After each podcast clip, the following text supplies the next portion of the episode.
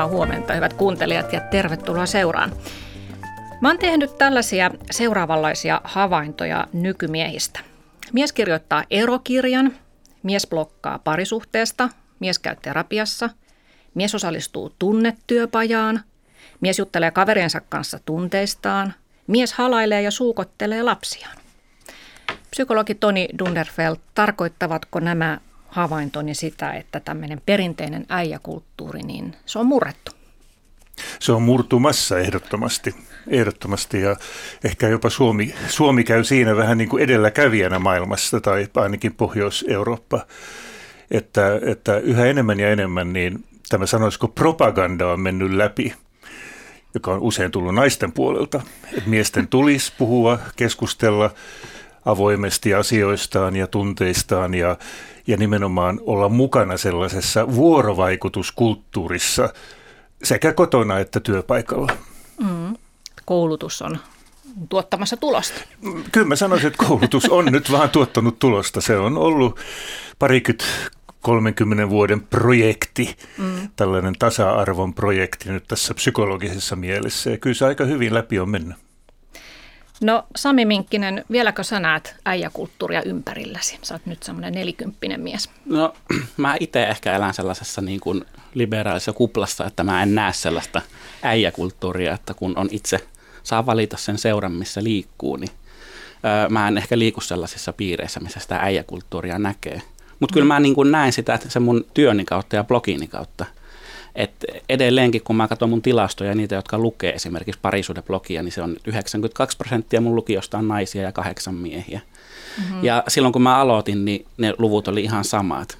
Et, et, toi on hauska, että kyllähän mä tässä niinku kuuden vuoden aikana, kun mä oon kirjoittanut parisuudeblogia, niin on huomannut jotain muutosta niin kuin siinä, että esimerkiksi miehet kirjoittaa mulle nyt enemmän yksityisviestiä ja hyvin, hyvin henkilökohtaisia ja syviä viestejä.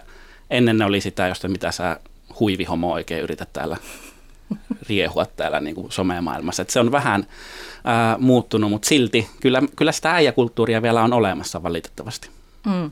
Niin, Sami Minkkinen, sä tosiaankin kirjoitat tätä havaintoja parisuhteesta blogia, jota lukee lähemmäs 100 000 ihmistä, ja sä oot kirjoittanut myös kirjoja tästä aiheesta, niin kun sä kirjoitat tunteesta ja vuorovaikutuksesta puolison kanssa ja sä kirjoitat vanhemmuudesta ja kaikesta tällaisesta ö, asiasta, niin silloin kuutisen vuotta kun sä aloitit, niin, niin tota, miten siihen suhtauduttiin, että sä olit mies nimenomaan? No, että jos olisit ollut nainen, niin kukaanhan ei varmaan olisi ihmetellyt yhtään, että sä kirjoitat parisuhteesta. Öö, ei, siis mä väitän, että ei mulla olisi 100 000 lukijaa, jos mä olisin nainen, joka kirjoittaa parisuhteesta, koska se on silleen niin kuin itsestäänselvää. Hmm. Ja silloin kun mä aloitin kirjoittaa blogia, niin en mä tiennyt, että mä teen jotain sellaista, mitä monet ei ole vielä tehnyt. En mä tiennyt, että se on joku juttu, että suomalainen noin nelikymppinen mies puhuu parisuhteesta tai rakkaudesta tai kirjoittaa julkisesti. Mutta aika, aika nopeasti se sitten mun silmien eteen laitettiin, että on se juttu. Et alussa tosiaan mua epäiltiin, että mä oon nainen tai että se on mun silloisen vaimon kirjoittama, mutta vaan mun nimellä. Ja mä muistan, mä havahduin siihen ensimmäisen kertaan, kun mä kirjoitin äh, aiheesta, että ö, kun on ikävä lasta, joka on äitinsä luona, että miltä se tuntuu, kun ikävöi omaa lastaa, niin sieltä tuli kommentteja, että eihän mies voi tuntea ikävää. Mm. Sitten mä ajattelin, että se on niin joku yksittäinen mm. heitto vaan, että kuka elää tuommoisessa maailmassa, että joka ajattelee, että mies ei voi tuntea ikävää.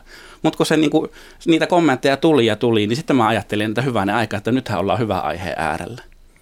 Joo, ja miehellä tietysti on ollut tunteita läpi maailman historiaa, mutta just tämä ilmaiseminen – on, on, on ollut niin kuin vajaata tai, tai ei olla odotettu, että mies ilmaisisi niitä tunteita.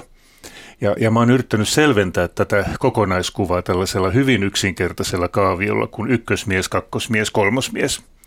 Ja näitä vielä voisi olla muitakin variaatioita, mutta on vaan, että päästään niin kuin keskustelussa eteenpäin. Että, että ykkösmies on siis tämä perinteinen mies, joka tosiaan ajattelee tunteista, että ne on ehkä olemassa jo, mutta ne syntyy vähän niin kuin pilvimuodostelmat ja sitten ne häviää.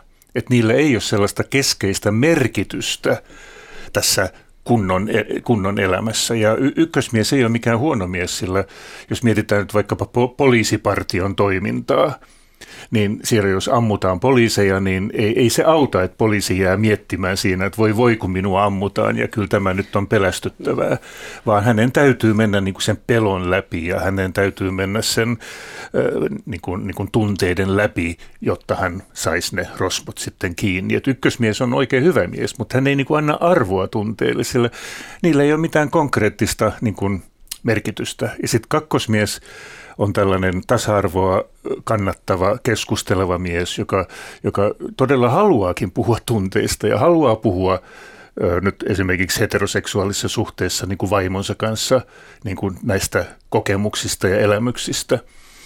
Ja, ja tämä on syntynyt vasta, mitäs nyt osaisi sanoa, 80-luvulla, 80-90-luvulla. Ja mä itse synnyin minä henkilökohtaisesti synnyin niin kuin kakkosmieheksi.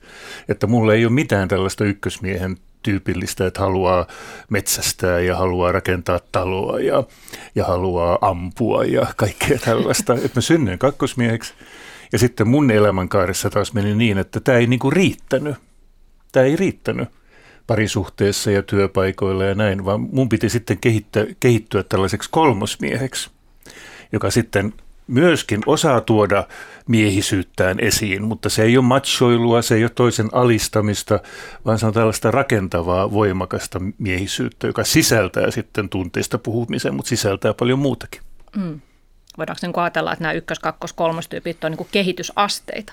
Että onko se kolmostyyppi niin se on se tavoite, mikä olisi suotavaa, että mies no, no, saavuttaisi? No, no pitää olla varovainen niin kuin moralisoinnin kanssa, että, että mikä on parempi ja huonompi. niin. Mutta on selvästi kolme eri tyyppistä, tyyppistä miestyyppiä. Että mä, jos mä hahmotan niitä yhdellä sanalla, niin ykkösmies on kova, mm. eikä sekään ole huono asia. Siis en tarkoita, että hän on huono. Kakkosmies yrittää olla hyvä ja kolmosmies yrittää olla voimakas.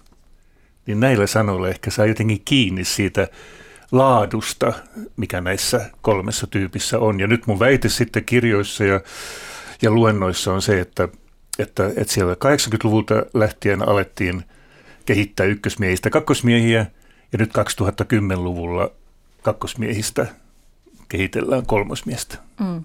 Miltä tämä Sami Minkkinen kuulostaa? No, tämä kuulostaa oikein hyvältä. Mä itse koen kanssa, että mä oon syntynyt kakkosmieheksi. Mm. Ja ö, haluan kehittyä siitä sitten vielä siihen seuraavalle tasolle niin sanotusti. Mutta sitä mä en miettiä, että onko kuitenkin niin, että meissä miehissä kuitenkin on kaikkea tota tasoa, ykköstä, kakkosta ja Tietysti kolmosta. Jo, sillä... Eli tavallaan kun sä sanoit, että ykkösmies on niin kuin kova ja kakkosmies on niin kuin hyvä, niin eikö kuitenkin se ykkösmieskin niin kuin pyri hyvää, vaikka se ei osaa tavallaan sitä niin sanotusti näyttää tunteillaan tai käyttäytymisellä? No kyllä, tietysti hän pyrki hyvään mm. ehdottomasti, ja, ja, ja, mutta mut, mut hänen, niin kuin luonte, hänen, niin kuin, hänen arvomaailmansa keskiössä on tällainen, että täytyy olla kova ja taipumaton. Ja silloin tunteet, esimerkiksi surun tunne tai kaipuun tunne, niin kuin äsken kuvasit, kyllä. niin sehän on, niin kuin tekee veltoksi. Että ykkösmies ei ikinä halua olla veltto ja mm. löysä, ja hän kokee, että esimerkiksi tällaiset tunteet kuin suru ja pettymys ja kaipuu, niin se niin kuin tuntuu koko kropassa löysältä. Ja silloin ei saa aikaan niitä asioita, joita pitää saada aikaan. Kyllä. Eli tunteet tekee tavallaan heikoksi, varsinkin jos ne ilmaisee. Sitten että, joo. Ja sitten, niin heikkoutta. Joo. Niin. Ja just niin kuin heteroseksuaalisessa parisuhteessa, niin ykkösmiehellä on hirveän vaikea ymmärtää, miksi pitäisi puhua tunteista, miksi pitää jauhaa. Mm. Että se tilanne meni jo ohi, nyt eletään tätä hetkeä, nyt on jotain yhteistä tehtävää, ei jäädä pyörimään sinne tunnemylläkkään. Ja siksi on ykkösmiehelle hyvä kertoa, miksi pitää puhua tunteista. Kerrotaanko me se Joo, kaikille ykkösmiehille, kohta, miksi, miksi sitten nämä tunteet on kuitenkin tärkeät? Mm. No Sami, sano sinä, että miksi tunteet on tärkeitä? Miksi niistä pitää puhua? Mm, mä en tiedä, tota, mä oon vähän sitä mieltä, mä oon 50-luvun sukupolven kasvattama ihminen. Ja mä oon nähnyt siellä niin kuin sellaista, sellaista hyvinkin tunteikasta miestä ja miestyyppiä, jotka ei uskalla sitten tuoda sitä tunnetta ulos vaan se padotaan jotenkin sinne sisälle ja se lähtee se tunne valumaan sisäänpäin ja sitten sitä, sit sitä niin kuin paetaan vaikka sitten liialliseen viinanjuontiin tai johonkin, mutta pidetään yllä jotain sellaista, mikä ei oikeasti ole olemassa. Ja sitä on vielä paljon niin kuin 60-luvun ja meillä 70-luvun syntyneilläkin miehillä, ehkä jopa 80-luvun, riippuu varmaan paljon kasvatuksesta. Mutta mut, Se, että jos tunteita ei saa näytettyä tai puhuttua tai kokee, että ei ole lupaa edes niitä niin kuin sanoa tai näyttää, niin kyllähän se te, vie ihmisen niin kuin huonoon suuntaan. Eihän, eihän jokainen ihminen tuntee, vaikka se ajattelee, että niitä ei saisi näyttää tai se on jotenkin heikkoutta, että näyttää tunteita, niin silti ne tunteet on. Eli ne jää sinne, ne jää sinne kehoon. Sä jonnekin, huomasit, niin. sä huomasit niin kuin porukalta sun ympärillä, että ne jäi sinne. Joo, ja, ja ne jäi jäytämään ikään joo, kuin. Joo, ja, ja kyllä, kyllä mä oon itsekin siinä esimerkki. Eihän munkaan aina kaikkein helppo näyttää niitä vaikeita tunteita esimerkiksi. Mm. Vaikka mun on helppo kirjoittaa. Mun on helppo, ah, mun no on niin. helppo niin kirjoittaa tunteista ja tavallaan niin näyttää sitä, että nyt täällä suomalainen mies kirjoittaa tunteista avoimesti, mutta eihän se tarkoita sitä, että mä oon itse tosi hyvä näyttämään niitä. Että itse olen myöskin, tera- mä oon käynyt itse terapiassa, käyn parhaillaan terapiassa, jotta minusta tulee vielä parempi ihminen.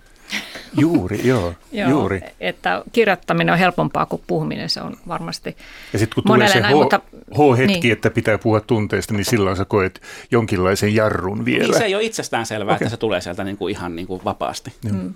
Tuossa monesti, ja nyt säkin Sami sanoit, ja monesti kuulee sanottavan näin, että miehen ei ole, tai miehille ei ole ehkä samanlaista lupaa puhua tunteesta kuin naisilla, että se ei ole niin hyväksyttävää.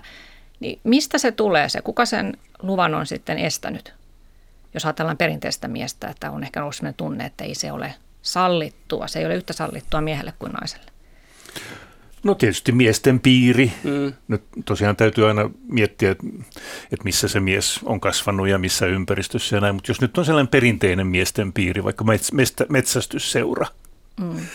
tai, tai, tai, tai vaikkapa jääkiekko porukka, joka pelaa lätkää ja sitten käy, käy kaljalla sen jälkeen, niin, niin tämän, tällaisen piirin sisällä ei kovasti kehoteta ilmaisemaan niin kuin syv, syvempiä tuntemuksia, sillä taas me ei koeta merkityksellisinä. Et merkityksellistä on se kaato tai merkityksellistä on se liha, joka saadaan, jota syödään, jotta voidaan olla elossa. Et merkityksellistä ei ole kuvata sitä tunnetta, kun oltiin siellä metsässä, vaan se on niin kuin se toiminta ja lopputulos, joka on tärkeä. Silloin tällaisessa ympäristössä, ja sitten jos vielä isä ja isoisä kuuluu tällaisen ykkösmiehen piiriin, niin, niin mun mielestä on aika selvää, että ei tule mallia yksinkertaisesti. Ja silloin voi tulla myöskin se hiljaisuuden malli, jossa on myöskin hyviä puolia. Mutta just tämä, että nyt istutaan tässä – nyt ollaan, nyt tietyllä tavalla nautitaan saunan lämmöstä tai jälkisaunan olotilasta ja ei tarvitse kommentoida, sillä kaikki todellinen on jo tässä. Mm. Mut mä en sulkisi ihan kokonaan pois myöskään naisia tästä ajatuskuviosta, että tavallaan, että se, musta tuntuu, että se lupaa pitää saada myöskin siltä naiselta, jos puhutaan nyt niin sanotusta heterosuhteista. Mm. Et, et mä sain semmoisen hyvin hämmentävän viestin mieheltä, joka kirjoitti, että heidän suhteensa päättyi avioeroon sen takia, kun se nainen ei kestänyt sitä miehen herkkyyttä tai sitä heikkoutta. Hän kirjoitti, että hän koki työuupumuksen ja se oli mm. sille vaimolle jotenkin semmoinen hyvin vaikea paikka, että hän mies uuvu. Mies on se, joka pitää tätä kyllä, maailmaa kyllä. Niin kuin sylissä ja kyllä, kannattelee. Kyllä. Että tavallaan, että kyllähän niin kuin, eihän se rooli ole pelkästään, että miehet keskenään niin kuin yrittää olla toistensa seurassa kauhean vahvoja, vaan kyllähän se roolitus on myöskin naisilla vielä jostain niin kuin jäänne jostakin, että se mies on joku, joka oikeasti pitää kaikkea koko maailmaa harteilla ja ei vaan niin kuin sorru, ei ole heikko, ei ole hauras, ei ole lupaa olla sitä aivan, aivan loistava pointti. Ja, ja myöskin näissä mun kirjoissa mä oon, mä oon kuvannut ykkös, kakkos, kolmos naisia myöskin. Ja nimenomaan tämä ykkösnainen odottaa, että mies on se kallio, se tammi, joka ei huoju eikä liiku, vaikka minkälaiset surut ja tapahtumat meidän perhettä niin kuin riivaa. Et a, a, aivan totta. Ja, ja, ja, se on vuorovaikutusta, se on niin kuin kahden ihmisen välistä vuorovaikutusta, jossa muodostuu ikään kuin tiettyjä rooleja, jo, jo, joilla voi olla tällainen menneisyyden roolitus sukupolvien takaa, tai sitten se on näiden kahden ihmisen välinen dynamiikka. Et hyvin usein parisuhteessa niin on vain kaksi roolia. Eli jos yksi on puhu, puhuva, se voi olla mies tai nainen, niin sitten se toinen on hiljaista laatua – jos yksi on raha, raha-asioissa leväperäinen, niin toinen ottaa niuhottajan roolin raha-asioissa. Ja tätä ihmiset ei huomaa, että, että siinä tiiviissä vuorovaikutussuhteessa alkaa muodostua tällaisia klimppejä, niin kuin kaksi roolia, ja ne on hyvin usein niin sanottu polariteettisia, eli vastakkaisia. Ja, ja, ja se, se toinen tyyppi ei välttämättä alun perin ollutkaan rahojen kanssa niin niuho, hmm. mutta hänen piti ottaa se rooli, kun se toinen on niin leväperäinen. Hmm. Ja tämä koskettaa myöskin niin kuin tunne, tunnekommunikaatiota, että, että, että, että jos minä sitten murran sen vanhan miehen roolin ja alan itkeä työupumuksesta, mm. niin se toinen oikein tiedä, mitä hänen nyt pitäisi tehdä, että ei hän mennyt tollaisen äh, niin kuin herkkähipiäisen miehen kanssa naimisiin. Mm.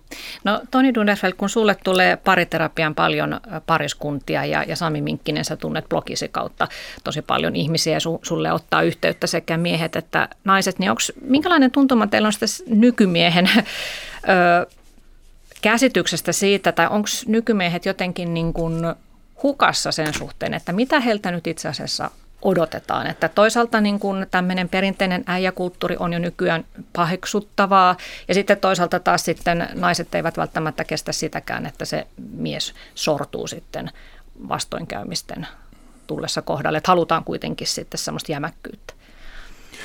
No, Ymmärrän tätä, hyvin, jos olette kyllä, hiukan Kyllä, kyllä ja, ja, ja tämä on niin superherkkä aihe, sillä, sillä tosiaan meidän suomalaisessa parisuudekeskustelukulttuurissa on nyt niin kuin annettu vain kaksi miestyyppiä. On niin kuin se kovis ja se, se pehmo. Mm. Ja, ja, ja mä oon yrittänyt tosiaan laajentaa sitä ottamalla tämän niin kuin maskuliinisen, mutta ei machoilevan miehen niin kuin tähän kolmanneksi. Ja, ja, ja, ja tosiaan monet ykkösmiehet on tietysti sillä tavalla hukassa, että kun heille ei ole kerrottu, miksi tunteista puhuminen on tärkeää. Mm, eli nämä perinteiset nämä äijät. Pe- perinteiset äijät, että niin. he menevät naimisiin ihanan naisen kanssa, joka sitten alkaa lukea parisuudekirjallisuutta ja käydä meditaatiokursseilla ja kaikkea tällaista, niin he ovat sillä tavalla hukassa, että – että, että kun heille ei ole kerrottu, että tunteet on myöskin tosiasioita, niin kuin Sami kuvasi hyvin, että, että patoutuneet tunteet ei ole vaan tunteita, vaan ne on nyt sitten todellisia psyykkisiä asioita, jotka painaa. Niin ykkösmiehelle pitää ikään kuin opettaa, että, että, että tunteista puhuminen on tärkeää. Ei tarvitse ylipuhua, ei tarvitse nyt koko iltaa, joka ilta puhua tunteista, mutta vähän niin kuin raportoi, että hei kulta, tänään oli tällainen fiilis, niin kuin se jo riittää pitkälle. Ja sitten kakkosmiehille pitää opettaa, että, että, että kun toimit heteroseksuaalisessa parisuhteessa, niin sulla on täysi oikeus omiin mielipiteisiin ja näkemyksiin. Mm. Eli kakkosmiehet, heille, he ovat nyt niin sisäistäneet tämän propagandan, siis sinänsä hyvän propagandan, että, että pitää olla kuuntelevainen, pitää kunnioittaa naista, pitää ymmärtää naisen tarpeita – että nämä kakkosmiehillä on vaarana niin kuin tulla vähän niin kuin löpsöksi, että ne ei enää, he eivät enää sano mielipiteitään, he eivät niin kuin kerro mitä mieltä ovat. Ja silloin monet naiset, nykynaiset, sellaiset pärjäävät ja koulutetut nykynaiset, niin, niin alkavat pyörittää sitä kakkosmiestä. Hmm. Ja, Hei, tästähän sulla Sami on kokemusta, eikö vaan sä oot kirjoittanut tästä paljon, että Mä itse, tästä Niin, että itse asiassa sun parisuhteet on kaatunut siihen, että sä oot ollut liian kiltti ja antanut sen naisen ikään kuin päättää jo, kaikesta. Joo, siinä on just käynyt niin, että ne roolit on mennyt niin, että mä oon ottanut semmoisen kiltin miehen roolin. Mä oon mm. kiltti ihminen. Kiltteydessä ei sinänsä ole mitään pahaa, ei, ja... jos se kohdistaa niin kuin oikein. Mutta se, että se on johtanut siihen, että mä en ole nimenomaan uskaltanut sanoa sitä omaa mielipidettä. Mä oon ollut hyvinkin niin kuin sopeutuvainen ja lähtenyt kaikkeen, mitä mulla on sanottu, vaikka mä en ole itse halunnut. E, eli olen ollut tavallaan epärehellinen myöskin sitten sille niin kuin puolisolleni, joka on sitten johtanut siihen, että hänhän pitää ottaa sitten se rooli, joka vetää sitä arkea tai vetää sitä niin kuin parisuhdetta. Mm. Ja vaikka ne olisikin luontevat roolit, että on, on niin kuin vahva ja voimakas tahtoinen nainen ja sitten tämmöinen vähän niin kuin kiltti ja alistuva mies, vaikka ne olisikin itselleen luontaisia, niin sitten ne, se ero vaan koko ajan kasvaa siinä parisuhden aikana ja se ei ole kummallekaan sitten hyvä, vaan molemmat rupeaa jollain lailla siihen reagoimaan. Se toinen ajattelee, että mun pitää niin kuin tehdä kaikki päätöksen, mun pitää koko ajan vetää jotain kivirekeä perässä ja sitten se kivireke ajattelee, että toi päättää kaikesta ja se päsmäröi ja se on tuommoinen niin, kuin, niin sanottu parisuuden natsi, mm. näin niin kuin kärjistetysti mm. sanottuna, niin siinähän tulee se rooli, jos ei niin kuin kumpikaan tavallaan huomaa sitä, että mihin se on menossa. Eli, eli hyvin, hyvin niin kuin tuli lähelle toi sun puhe tuosta kakkosmiehen kiltteydestä, koska Joo. väitän, että olen ollut parisuhteessa kak, semmoinen kiltti kakkosmies. Ja ihan sama, niin kuin, niin kuin minä sillä niin kuin kuvasin, mä, mä synnyin kakkosmieheksi ja se kesti vuosikymmeniä ymmärtää, että, että, että, että, että mä saan myöskin olla ohjaava ja, ja, ja kertoa näkemyksiäni ja olla eri mieltä vaimon tai naisen kanssa. Ja tämä erimielisyys ei ole siis riiteilyä. Tämä on niin kuin just tärkeää, että mm. ihmiset niin kuin ymmärtäisivät, että, että se on tällaista kohtaavaa jännitettä. Tämä on se lause, jolla mä oon yrittänyt kuvata sitä, että se on, se on myöskin rakkauden yksi muoto, että on tällainen kohtaava jännite, jossa kaksi vähän erilaista näkemystä ja tyyppiä kohtaa, mutta tietyn rakkauden ilmapiirissä – sitten jos tästä kohtaavasta jännitteestä eli erilaisuudesta tulee liian iso, niin sitten sit tulee jatkuvaa riitaa ja tällaista linnoittaudutaan omien äh, niin kuin, mielipiteiden taakse. Mutta sitten jos tämä jännite, eli ikään kuin vetovoima on katoamassa tästä syystä, mistä nyt puhutaan, niin silloin se niin kuin lopahtaa se jännite ja silloin lähes aina se toinen ottaa ylivallan siinä suhteessa ja toinen kokee jäävänsä niin kuin alistettuun asemaan. Mm. Ja, ja, ja, ja tätä nimenomaan nyt sitten paljon hoidetaan mun pariterapiatapauksissa. Silloin kun mä oon niin paljon puhunut tästä julkisuudesta, niin tietysti sellaiset pariskunnat hakeutuu mun luo, jotka kokee, että me, me rakastetaan toisiamme, me halutaan jatkaa, mutta se jännite on kadonnut. Me, me ollaan vaan kämppiksiä, ollaan vaan perhe OYAB. Ja, ja sitten hakeutuvat niin kuin mun luo saamaan sitä sitä kohtaavaa jännitettä uudelleen. Ai, se, mä ihan tohkeessa, niin mä oon siis kuullut aikaisemminkin, kun sä oot puhunut tuosta jännitteestä, tuossa niin pariskunnan välissä jännitteestä, Joo. joka on mun mielestä järkevintä, mitä parisuhteesta on koskaan sanottu. Oh, Koska nimenomaan se jännite, mikä se pitää sen niin kuin koossa. Ja se, että mitä mä, mä saan eniten ö, viestejä ihmisiltä, lähinnä naisilta, jotka mulle kirjoittaa, mm mikä on niiden parisuuden ongelma, on se, että se on nimenomaan se niiden parisuuden perhe, on se Oy-perhe AB, mikä siitä, se, se, se, se ei tunnu miltään. Joo. Se vaan on olemassa että siinä on hävinnyt kaikki sellainen niin kuin jännite, tai rak, ei rakkaus ei ole ehkä hävinnyt, vaan se jännite, se, että niin. mikä pitää kaksi ihmistä niin kuin lähellä toisiaan, mutta myöskin pikkusen sopivasti vähän kaukana toisistaan. Kun mun mielestä, niin kuin, se on just näin. Se koska just näin. minä koen sen sillä lailla, että kahden ihmisen ei välttämättä tarvii ymmärtää ihan täysin edes toisiaan, jotta ne voi olla mm. toistensa kanssa, vaan päinvastoin, että ei tarvii ymmärtää ihan kaikkea, mm. vaan että niin kuin siinä säilyy semmoinen tietty jännite, salaperäisyys ja se, että ää, et, et, ei, et, et, et se toinen on toinen ihminen. Eikä se tuu, niin kuin, ei kahdesta ei tule koskaan yhtä. No ei tuu, vaikka se on se romanttinen no se niin kuin, niin kuin harhakuva. Että ennen vanhaa miehet valitti, että ei ole riittävästi seksiä. Ja nykyään naiset yleistys tämä tietysti on, mm. niin naiset valittavat, että, että se kuplivuus ja se niin kuin elämän ilo, jota meillä olisi parisuhteen alussa, niin se on nyt niin kuin harmaantunut ja lässähtänyt tässä suhteessa. Ja silti ihmiset sanovat, mutta mä rakastan sitä toista. Ja tässä just olisi tärkeää, että me niin kuin laajennetaan rakkauden käsitystä, että rakkaus on sekä sitä läheisyyttä ja pusipusia ja, ja sohvalla katsotaan yhdessä niin kuin sylissä jotain filmiä, mutta rakkauden ilmentymä on myöskin se, että, että mä tietyllä tavalla haastan sut tai mä ymmärrän sun erilaisuutta, enkä yritä muuttaa sitä ja on tällainen jännitekenttä. Että se luo sitä kuplivuutta ja elämää. Ja monet ihmiset sanoo sitten, että joo, ei, tälle ei voi mitään, että, että vetovoimat ja kuuluu sinne parisuhteen alkuun. Mutta mut tästähän mä oon radikaalisti eri mieltä, että tänä päivänä meillä voi olla vetovoimaisia pitkiä suhteita, kunhan sitä vetovoimaa hoitaa. Mm. Ja sitä hoitaa nimenomaan, sitä hoidetaan nimenomaan ei keskustelemalla. Ja tätähän monet sitten mm. psykologit ja pariterapeutit yrittää sanoa keskustelkaa, keskustelkaa, keskustelkaa. Ja silloin se toinen osapuoli sanoo, mä en jaksa keskustella, että me ollaan keskusteltu kaikki nämä asiat ja silti ei ole vetovoimaa. Mm. Ja se on se, että vetovoima toimii aivan eri esimerkiksi aivovälittäjäaineilla kuin tämä pusi-pusi-läheisyys.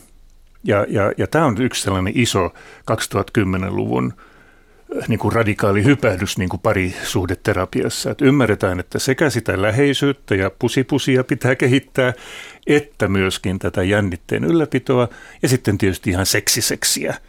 Että nykyään pariskunnat myöskin haluaa ää, niin kuin, niin kuin, niin kuin hyvää seksielämää pitkässä suhteessa. Ja silloin munhan tällainen vähän tylsä viesti on se, että seksiä pitää opiskella ja kehittää, että mm. se, sekin muuttuu pitkässä parisuhteessa. No, jos tota, no, niin ajatellaan tätä asiaa nimenomaan nyt miehen näkökulmasta, kun otsikkona on tosiaan, että joko miehet osaavat puhua tunteistaan, niin mitä te nyt sanoisitte sitten ikään kuin oman kokemuksen kautta vinkiksi muille miehille, että juuri tämä jännitteen ylläpitäminen, joka sitten kulminoutuu siihen, että, että se ei menisi niin kuin riitelyksi, se, että ihmiset on erilaisia, vaan että mies osaisi pitää oman päänsä ja, ja kertoa sen mielipiteensä, mutta samalla kunnioittaa sitä mm. toista. Niin miten se tapahtuu? Miten sä Sami Minkkinen esimerkiksi oot päässyt siitä liiallisesta kiltteydestäsi, joka kaatoi sun aikaisemmat suhteet ja, ja vai ootko sä nyt oppinut semmoista jämäkkyyttä? Ja onko se tuonut sitä jännitettä, mitä tässä no, puhutaan? En, en sano vieläkään, että on kauhean jämäkkä. Se ei ehkä kuulu muuhun. En ole, myös, en ole parisuhteessa jämäkkä, enkä ole lapsillinen jämäkkä. Ne perustuu sitten ihan muihin asioihin. Mm. Mutta kyllä mä oon niinku jämäköitynyt. Että kyllä mä niinku on, tyhmähän mä olisin, jos mä en olisi oppinut, että mun parisuhteita on päättynyt eroon. Ja mä tiedän, mä oon tiedostanut, mä oon tehnyt työtä niitä eteen, mä oon käynyt terapiassa ja mä tavallaan tiedän, mistä ne johtuu. Mä tiedän tavallaan juurisyyt se, siihen, että minkä takia mä oon käyttäytynyt sillä lailla. Että mä oon yrittänyt, yrittänyt miellyttämällä miellyttämällä niin kuin saada rakkautta itselle. Niin se, se on just päinvastoin, sillä sitä rakkautta ei tarvitse ansaita miellyttämällä, vaan omalla, oma, olemalla oma itsensä. Ja ehkä tota, se tietty itsetuntemus ja se, että tuntee omaa historiansa ja kaikki, se on äärimmäisen tärkeää tässä. Et, et eihän, eihän mitään opi, jos ei ole valmis oppimaan. Tai jos ei tiedä, että mitkä on lähtökohdat tai mistä on lähtenyt. Sen takia niin kun, mä oon hirveän suuri terapian ystävä, koska tota, oikeasti, koska siellähän mm. sitten käydään läpi – lapsuudesta lähtien ne kaikki asiat, mitkä saattaa johtaa sitten tiettyyn käyttäytymiseen parisuhteessa. Ja varsinkin parisuhteessa mä luulen, että ne kaikki lapsuudesta ja nuoruudesta tulleet käyttäytymismallit sitten niin kuin näkyy aika isona. Että kyllä mä oon käynyt ison työn sen asian eteen ja kyllä, mä, kyllä mulla on niin kuin – mä haluan oppia joka päivä enemmän ja mä haluan olla koko ajan parempi parisuhteessa, vaikka mä inhoon sitä asiaa, että pitää tehdä töitä niin kuin ihan hirveästi, koska suomalaiset ottaa sen sitten, että nyt perhona tehdään töitä oikein niin. sisus, sisulla tässä, kun ei se sitä ole, vaan se on niin itsensä kanssa työtä tekeminen, että jos ei itsensä tunne tai rakasta tai arvosta, niin sitten on hirveän vaikeaa olla parisuhteessa. Hmm. Joo, mä vastaan siihen sitten ihan niin kuin käytännön esimerkin ja. kautta, että, että sanoit ihan tyhjentävästi nämä, nämä, nämä menneisyys, lapsuus, kiintymyssuhdeasiat ja kaikki tällaiset mallit, mit, mitä me kannamme mukanamme.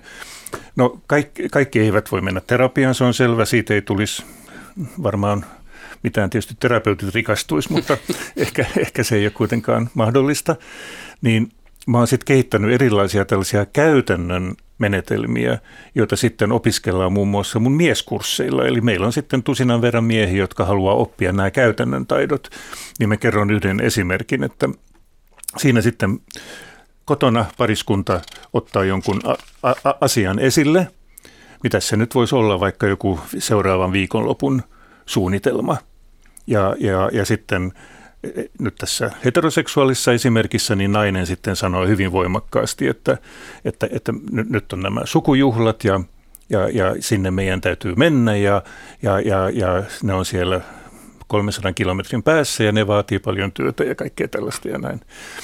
Ja silloin mies ottaa tämän viestin vastaan, niin, niin sitten, sitten ykkösmies on, on ihan näin, että, että helvetti sentään, että kyllä näitä juhlia on nähty, että, että, että, että tulee sentään niin, niin hyvät futismatsit nyt viikonloppuna, että tästä kyllä ei tule mitään. Eli se menee niin kuin vähän niin kuin riitelyksi ja nokitteluksi ja tällaista, että kenen viikonloppusuunnitelmat on paremmat. Ja no, siitä tulee riitely. Ja sitten kakkosmiehen reaktio on yleensä, kun hän kuulee nämä viikonloppusuunnitelmat, niin hän tuntee sellaisen niin kuin, niin kuin sisäisen – niin kuin voi ei, taasko tulee tällaista. Että, että hän oli kyllä ajatellut jotain muuta ja hänellä, hän menee ihan niin kuin veltoksi, mutta sitten hän alitajuisesti muistaa, että hei, tässähän piti kunnioittaa perhettä ja sukua ja naisen näkemyksiä ja näin. Ja sitten hän sanoo joo, vaikka ei haluaisikaan. Niin kolmas vaihtoehto on se niin kuin nyt tämä, mm, mitä, niin. mitä tässä opiskellaan, miten päästään niin kuin eteenpäin tässä jämäkkyydessä miehen kannalta.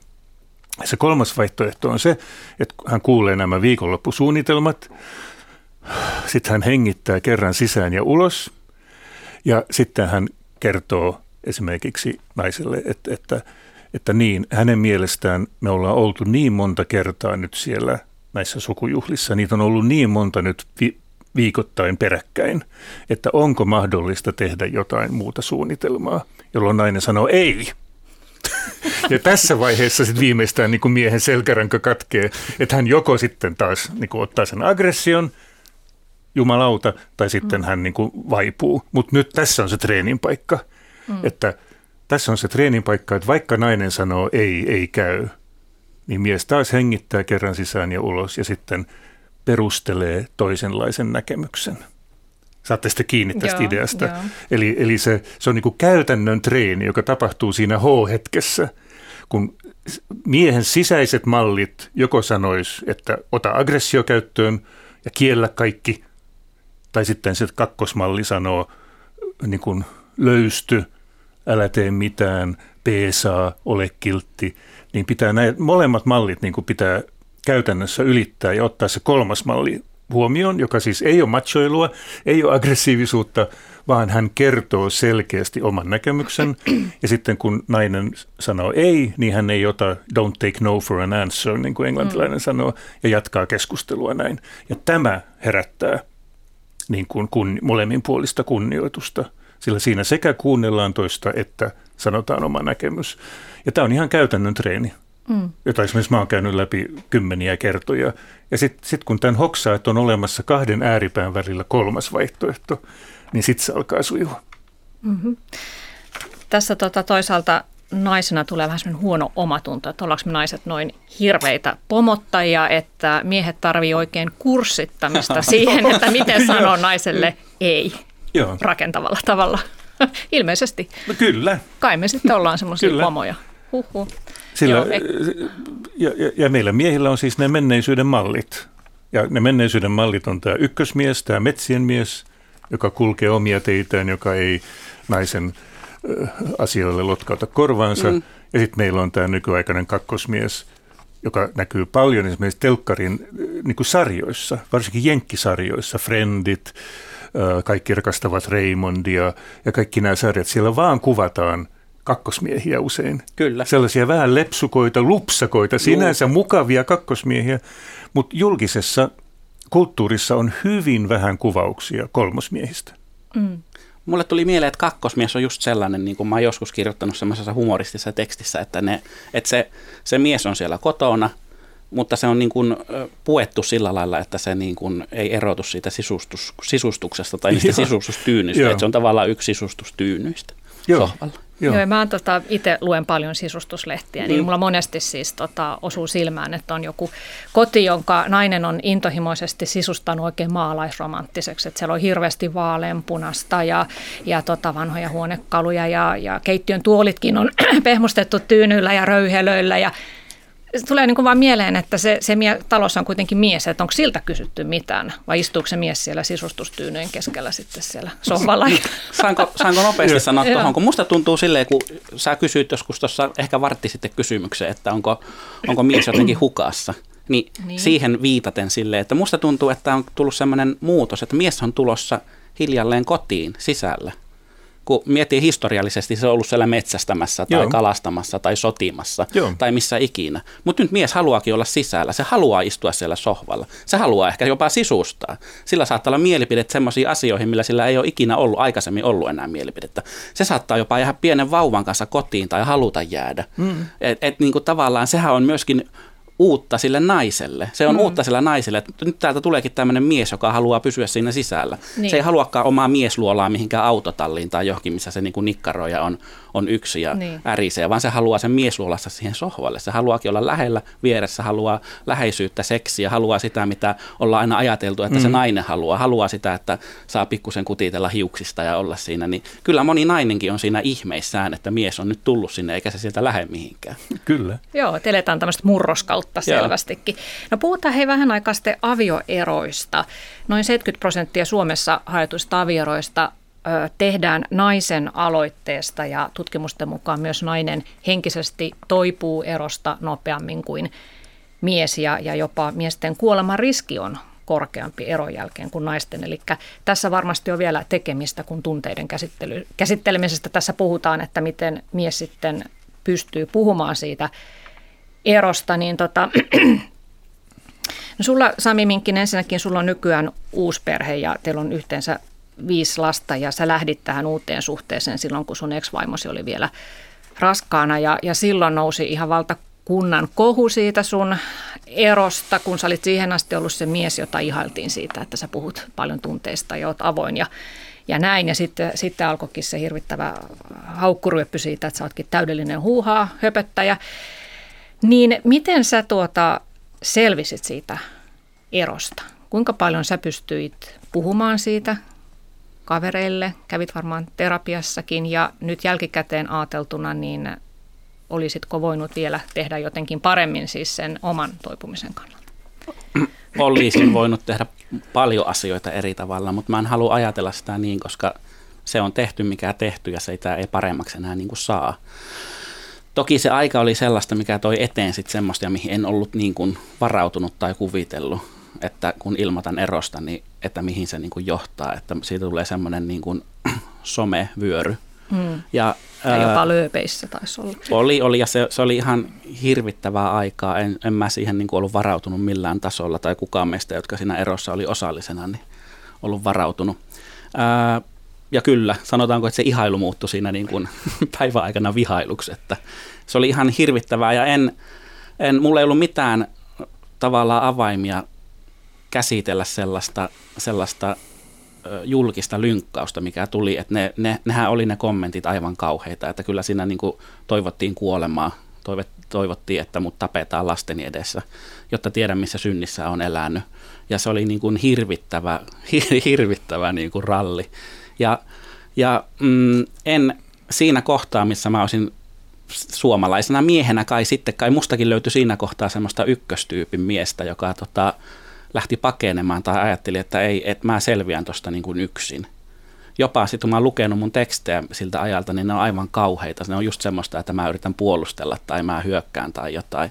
Siinä ei ole mitään sellaista, mistä mä niin olisin ylpeä siitä, niistä kirjoituksista sen jälkeen.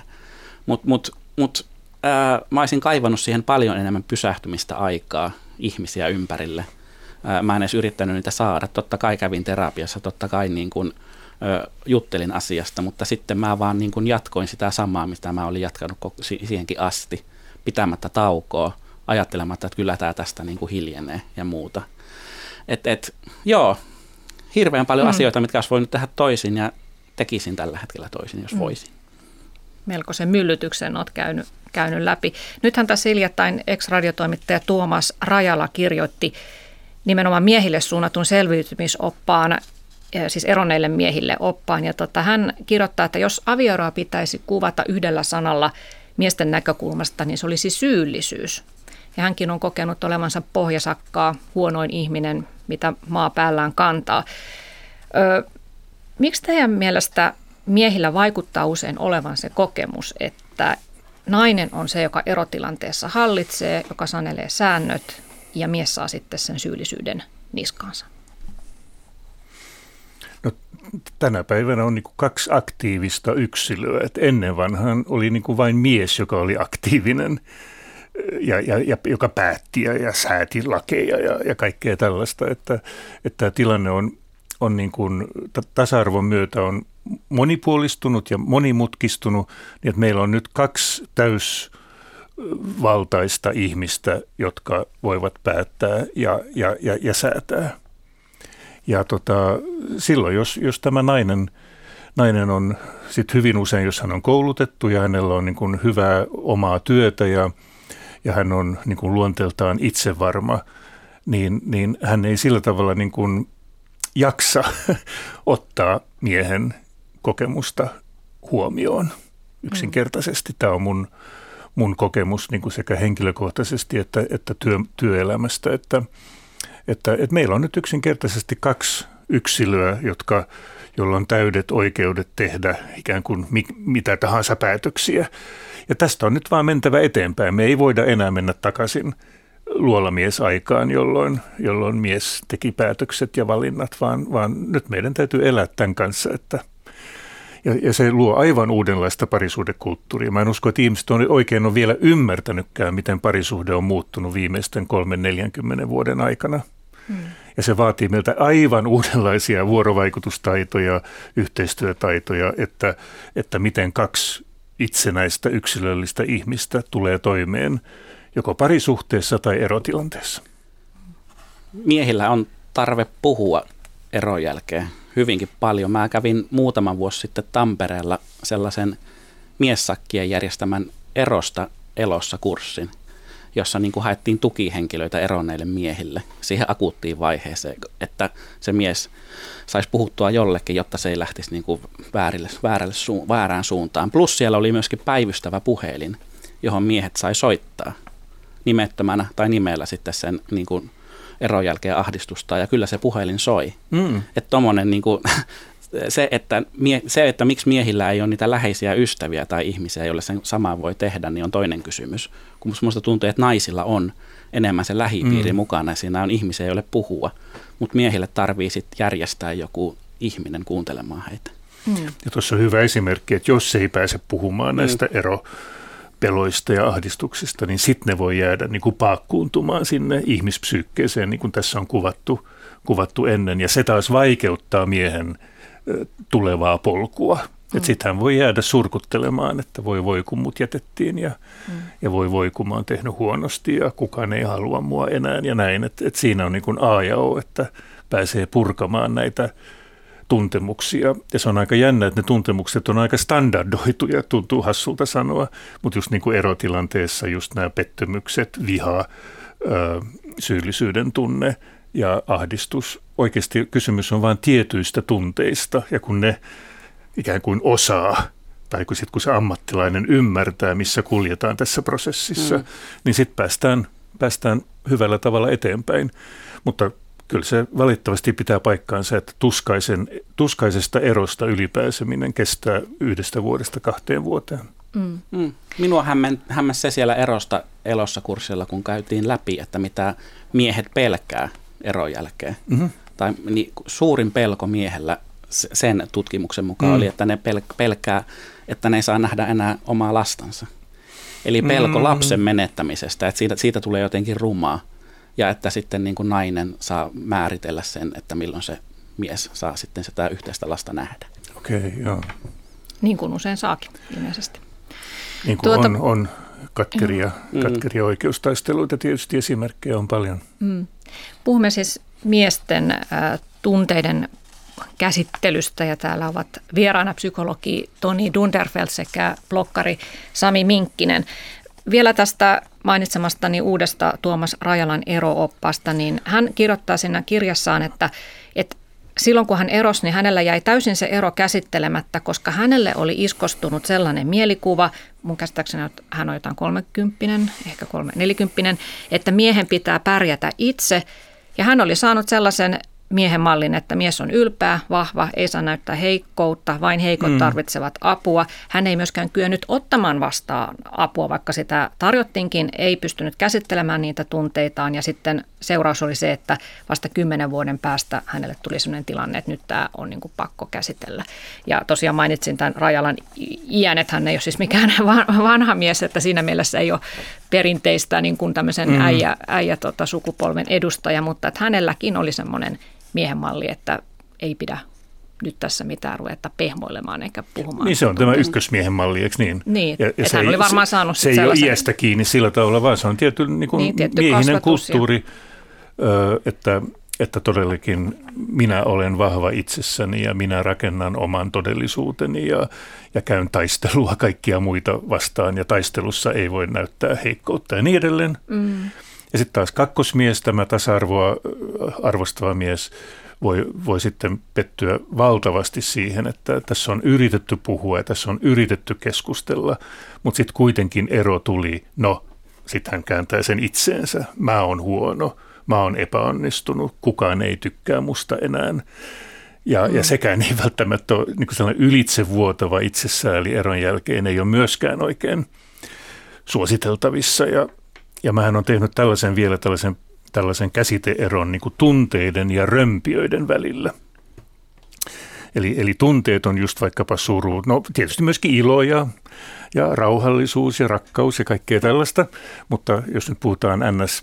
vaikeista tunteista, niin suru ja pelko ja, ja, ja, ja, ja häpeä ja niin edelleen, ne on niin aitoja tunteita ja niitä pitää sitten kohdata ja hoitaa ja näin.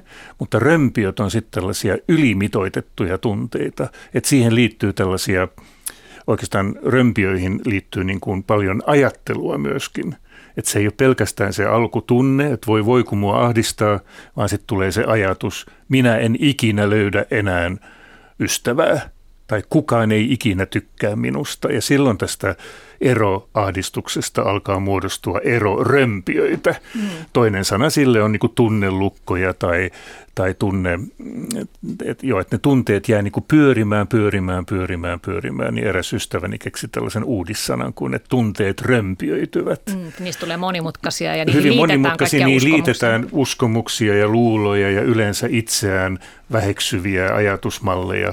Ja, ja, ja siinä sekä miehet että naiset voivat olla vähän niin kuin hereillä että ei kannata niin kuin antaa tunteiden römpiöityä liikaa, mm. mutta on hyvä tuntea eroahdistusta ja pelkoa ja ne, ne on niin tunteja. Ja tunteille ei voi oikein paljon mitään, ne vaan tunnetaan, mutta römpiöitä voi muokata ja, ja huoltaa ja, ja, ja, ja kehittää. Ja tämä voi auttaa ihmisiä, että, että, että myöskin jos siirrytään takaisin siihen niin kuin arkiparisuhteeseen, niin tunteista on hyvä puhua – mutta, mutta römpiöistä parisuhteessa voidaan myöskin sanoa toiselle, että hei kulta, nyt tämä on vähän römpiöitynyt tämä juttu, hmm. että tästä ei kannata enää puhua. Tai nyt selvitetään, miksi se on römpiöitynyt. Niin, leikataan että, vähän rönsyjä pois joo, siitä. Että se, se tunnekeskustelu ei ole sama asia kuin jatkuvaa tuntikaupalla pyörimistä ja hyörimistä niin kuin römpiöissä. Tämä on ehkä hyvä niin kuin erottaa nämä kaksi asiaa. Sitten nykyaikainenkin mies hoksaa, että ai jaa, no okei, tunteista voi puhua, sillä ne tulee ja menee, niistä voi puhua, mutta römpiöitä voidaan vähentää. Kato, kun tuli mieleen semmoinen omakohtainen kokemus mm. tuommoisesta römpiöaiheesta. Et, et, mä oon ollut sellaisessa parisuhteessa, jossa, jossa me molemmat havahduttiin semmoiseen, että me puhutaan ja analysoidaan enemmän seksiä, kun me harrastetaan sitä. Joo, joo. Siinä vaiheessa tulee sellainen havahtuminen, että ei se voi näin päin mennä, että tässä niin kuin, mm. tämä ei johda hyvää. Että se on just sellaista niin kuin jatkuvaa niin kuin, puhetta ja jatkuvaa analysointia ja että tavallaan puhua voisi, voi myöskin liikaa. Varsinkin sillä, että juu, se ei juu, johda juu. mihinkään. Tarkalleen se on niin sanottu keinutuoliefekti. Kyllä. Että paljon liikettä, mutta mihinkään ei mm. päästä. Mm, välillä mieluummin toimintaa. Näinpä. Mutta mitä tuohon niin. Tuomaksen kirjaan tulee mm. ja tuohon hänen ulostulonsa, niin mun mielestä se on esimerkki siitä, että tuommoisia ulostuloja kaivataan vielä. Mm-hmm. Että se ei nimenomaan ole iästä kiinni, että helposti niin kuin olettaa, että ne ykköstyypin miehet, on, äijät. äijät on niitä vähän vanhempia, niin kuin minun ikäisiä, meidän ikäisiä ja silleen, että nuori, nuoremmat ikäpolvet osaa jo, niin kuin miehet osaa jo niin kuin käsitellä tunteita ja olla niitä kakkos- ja jopa niitä kolmosmiehiä. Mm. Mutta ei ole, että kyllä mä luulen, että mieskuva on tässä kulttuurissa aika syvällä semmoinen pakkopärjäämisen kuva, että ää, jokainen tuommoinen ulostulo on pelkästään hyvä. Mm, kyllä. Joo, tuota, ö, no vähän vielä sitten tästä tunneilmastosta, joka meihin vaikuttaa lapsuudessa, että siitähän varmaan on kysymys juuri, että ei ole välttämättä miehen iästä, vaan se, että minkälaisessa ilmastossa hän on ja ilmapiirissä kasvanut. Niin mitä, miten te näette tämän, että vieläkö me kasvatamme pieniä poikia semmoiseen reippauteen ja sellaiseen, että älä siinä vetistele ja lyö takaisin, jos sua lyödään ja tämän tyylistä? Voi olla, mutta onhan se kasvatus hirveästi muuttunut. Esimerkkinä, kun pieni lapsi ny- nykyään pieni lapsi tuo jonkun jännän piirroksen, minkä hän on piirtänyt tai sutaissun näin, niin, niin vanhan koulukunnan vanhemmat sanoivat, että ei, ei toi ole yhtä hyvä kuin sun isosiskon tai isoveljen, mutta tänä päivänä kyllä, en tiedä mm. mitä Sami miettii, mutta kyllä lähes kaikissa nuorissa perheissä 2010-luvulla tai kohta 2020-luvulla, niin, niin, niin annetaan sen lapsen tuottaa niin kuin näitä piirroksia ja ja, ja ilmaisuja ja käyttäytymistä, ja vanhemmat ei niin kuin heti ekaksi mieti, että miten vertaisi tota johonkin muuhun, tai miten niin kuin, niin kuin mollais ja nollais lasta tuosta huonosta tuotoksesta. Että kyllä mm. tässä on tapahtunut valtava, valtava kasvatuksellinen muutos. Haluan olla Tonin kanssa samaa mieltä ja olenkin. En mäkään näe sellaista sellaisia nykyvanhempia, jotka niin kuin sortuisi ton kaltaiseen kasvatukseen. Tai on olemassa, tietysti niin. aina on, on olemassa on, kaikenlaisia, siis on mutta, tietysti, mutta, mutta se on, on niin vähentynyt. valtavan paljon muuttunut tämä kasvatusilmapiiri kolmen, neljän, viidenkymmenen vuoden aikana. On, mutta totta kai liikkuessa törmää kaikenlaiseen niin kuin tapaan kasvattaa esimerkiksi jossain tavarataloissa, missä niin kuin vielä sitä poikaa, joka alkaa siellä itkemään, niin sanotaan ensimmäisenä, että älä nyt itke siinä tai jotain tollasta, mutta mm. mä luulen, että ne on yksittäisiä esimerkkejä, että kyllä mä luulen, että tuossa kasvatuksessa niin mennään koko ajan parempaan suuntaan. Ja tietysti jos vanhemmat voivat huonosti, jos kyllä. vanhemmat ovat sairastuneet tai stressaantuneet, niin sitten he helposti eivät niin kuin jaksa toimia tämän lasten kasvatuksen kanssa. Että silloin se on niin kuin ymmärrettävää, että tuiskivat jotain ja ojentavat jollain rumalla tavalla. Mutta joo, valtava kasvatusmuutos on, mm. on tapahtunut. Ja kiitos taas kasvatuspropagandan ja kasvatustieteilijöille ja opettajille ja, ja psykologeille ja kaikille, että, että, että tämä niin kuin ihmiskäsitys on muuttunut viime vuosikymmenin aikana niin kuin paljon humanisemmaksi. Mm. Niin ja ymmärretään, että se ei saa kuin vaientaa sitä lasta ja lapsella pitää olla oikeus näyttää kaikki tunteensa. Miten sä Sami Minkkinen omien lastesi edessä tavallaan opetat heille sitä, että tunteita saa kokea ja niitä ei tarvitse peitellä? Mulle se on äärimmäisen tärkeää. Mä peilaan sitä tietysti aina omaan lapsuuteen ja kaikkeen siihen, mistä itse on jäänyt paitsi. Ja tota, haluan mahdollistaa sitten heille sen toisella tavalla. Ja ää, mun mielestä se on yksi vanhemman suurin tehtävä vanhemmalla on niin kuin antaa lupa sille lapselle tuntee missä tahansa hetkessä mitä tahansa. Koska jos rupeaa niin kuin tunteita kahlitseen tai kieltämään, niin se johtaa helposti huonoa. Että kyllä mun, mun vanhemmuuden suurin tehtävä on antaa niitä olla ja tuntee, mitä ne haluaa. Mm. Niin ja no, mun lapset on aikuisia ja, ja ja joten yritän muistaa, miten olenko toiminut esimerkillisesti. Täytyy kysyä heiltä, mutta että mulla on tämä ydinminän käsite. Eli, eli mä en millään ymmärrä, että, että mun lapset olisi jotenkin mun jatke, jatke vaan mun niin kuin ihmiskäsitykseen kuuluu, että jokainen ihminen, jokainen lapsi on niin kuin itsenäinen ydinminä, joka pyrkii tuomaan esiin omia piirteitään ja omaa elämäntehtäväänsä. Ja, ja silloin mulle jotenkin tämä tunneilmaisu, lasten tunneilmaisu oli jotenkin siinä mielessä helppo, että, että, että, että mä yritin kyllä ohjata hirveän vähän mun lapsia, ehkä jopa liian vähän, sillä mä koen, että heidän ydinminänsä sai tulla esiin. Tietysti sitten tulee tietyt rajat, jolloin laittaa rajoja, mutta, mm. mutta se ydinminän käsite auttaa ymmärtämään, että lapsi tuo itseään esiin. Kiitoksia Toni Dunderfeld ja Sami Minkkinen tästä keskustelusta. Mä haluan tähän loppuun vielä siterata Sami sun kirjoitusta, kun korostit sitä, kuinka tärkeää jokainen ulostulo, jokainen miehen julkinen ulostulo näistä tunneasioista on tärkeä. Jokainen ääneen sanottu vaikea sana on monelle muulle vertaistuki ja kannustus siihen, että puhumalla ja tuntemalla katkeaa tämä helvetillinen suomalaisia miehiä kahlitseva sukupolvia yhdistävä myrkyllisen miehuuden malli. Oliko noin kirjoittaa? Siinä on huonetaulu. Kyllä. Kiitos myös kuuntelijat ja tapaamisiin taas sitten ensi tiistaina.